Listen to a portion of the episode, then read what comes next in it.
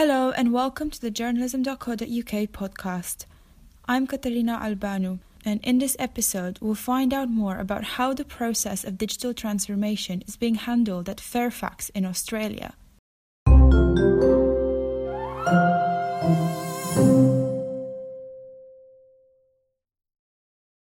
Julie Posetti is Digital Editorial Capability Lead at Fairfax, a large Australasian publisher with titles that range from 180 years old newspapers, such as the Sydney Morning Herald, all the way to startup like Verticals.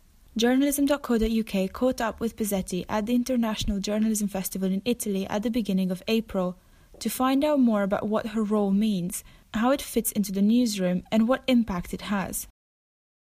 It's a really interesting title. It's interesting, it's not one that I picked, but it's interesting because I think the objective behind it was, was really um, fresh and purposeful. And the objective was to create a position that sat at the intersection of digital strategy, learning and knowledge sharing, and newsroom transformation.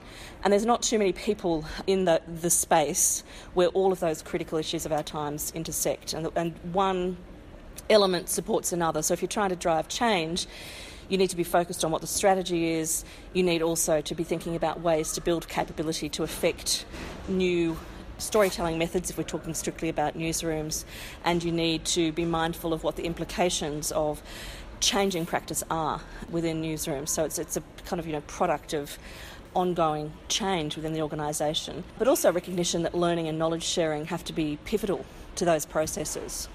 So the job is about trying to bring those things together to bridge those different parts of strategic remit and also ensuring that we have newsrooms, we still have very large newsrooms that are capable of digital storytelling, not just now, but at every stage of digital kind of redefinition while maintaining commitment to print mastheads. So there's a lot going on.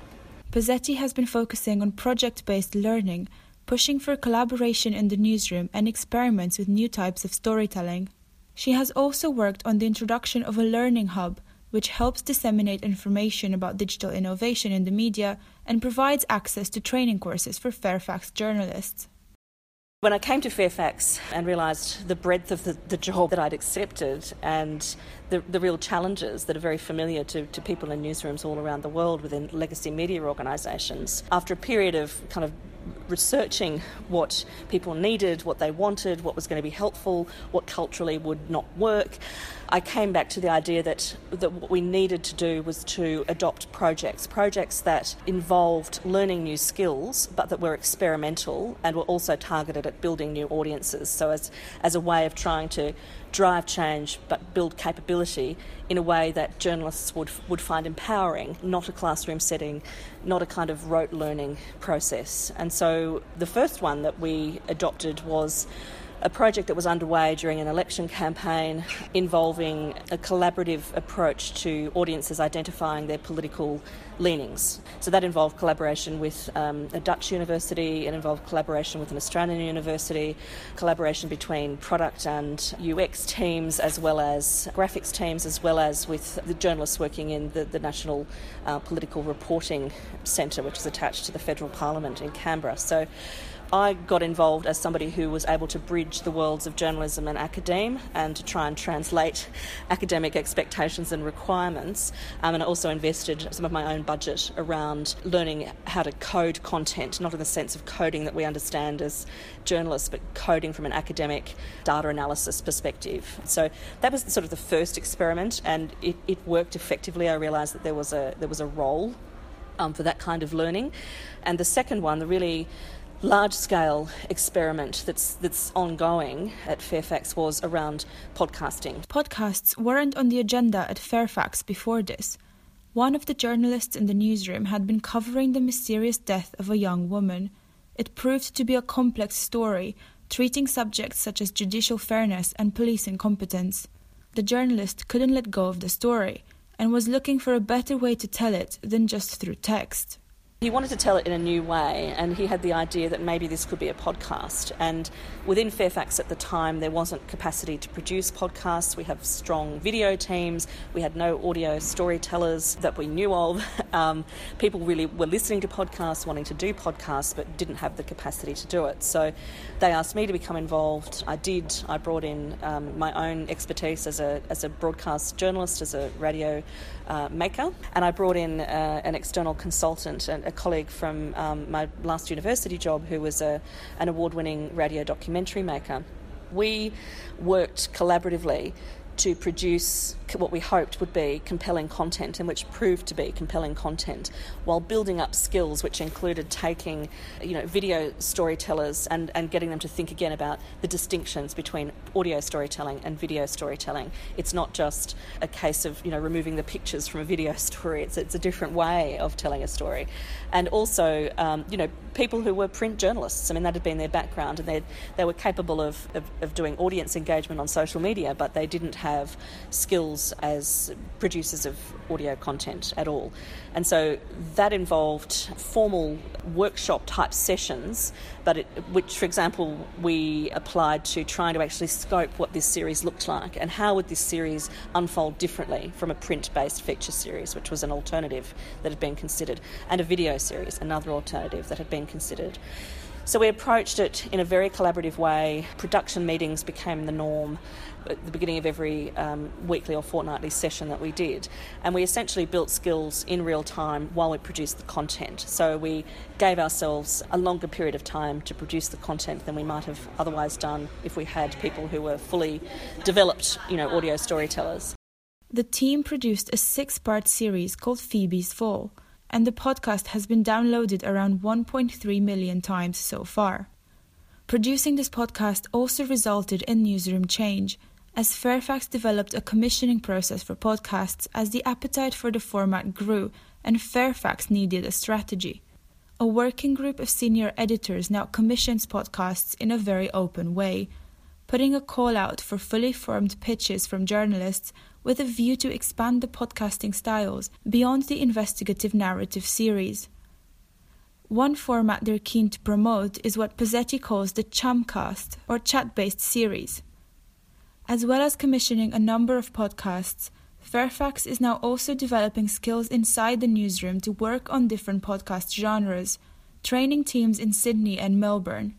It has been a learning supported and training infused process an approach which also reflects the other projects Posetti has been working on, including the Learning Hub. So, the Fairfax Learning Hub is um, an inter- intranet, so it's an internal website that essentially is WordPress um, front that looks like any other kind of curated content site that includes stories about experimentation across editorial, product, um, tech, sales. It is a way of sharing ideas internally, but also trying to bring in external ideas through stories about um, the way international organisations are experimenting, for example.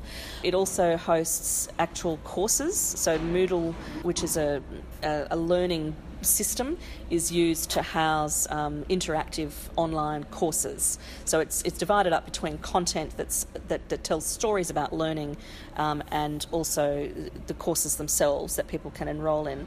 Um, it also anchors the webinars, which we do as YouTube lives that are embedded within the Learning Hub. So the idea is for it to become a one stop shop where people go to get access to resources um, and you know, new ideas and to share their own experiments.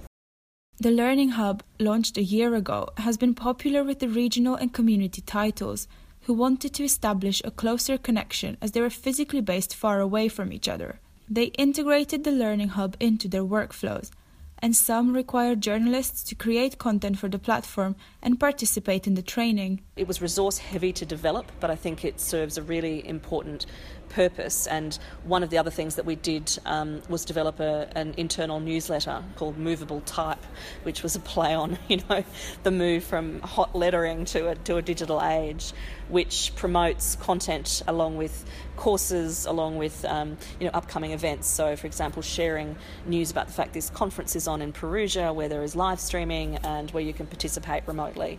Those are the sorts of methods. Um, we used Facebook at work to also cross promote the content, um, and for the people who are engaged with that platform, that's worked. But getting some of the larger titles to participate has not been easy. As Fairfax journalists are threatened by downsizing and newsroom roles are up for restructuring, Posetti's team also has to work in a flexible way. I won't deny it's tough. We built a team, we've We've since um, lost a couple of team members due to downsizing because of um, financial realities, and I'm finding that I have to be as responsive and my small team has to be as responsive to change and restructuring as the newsrooms are that we're trying to assist through restructuring processes. So I think the fact that we have a learning hub, that the CEO seems to be invested in continuing with the learning hub, is really important because it does demonstrate a commitment to um, to knowledge sharing and learning at the core of any media business. You know, currently, it's especially being physically isolated at the bottom of the world. we, we need to be um, be able to be connected and um, and agile in response to, to trends, and that's one way we can do that is, is through having um, such a site. But you know, for the metropolitan newsrooms, they still tend to work um, within titles um, and not be necessarily um, as collaborative with the regional titles as might be desired. And, and the business is going through um, changes as well. So, where those different um, business units coexist and how they work together is is also evolving. So it's um it's it's going to be a work in progress ongoing, and I think that's the same for newsrooms. You've been listening to a journalism.co.uk podcast.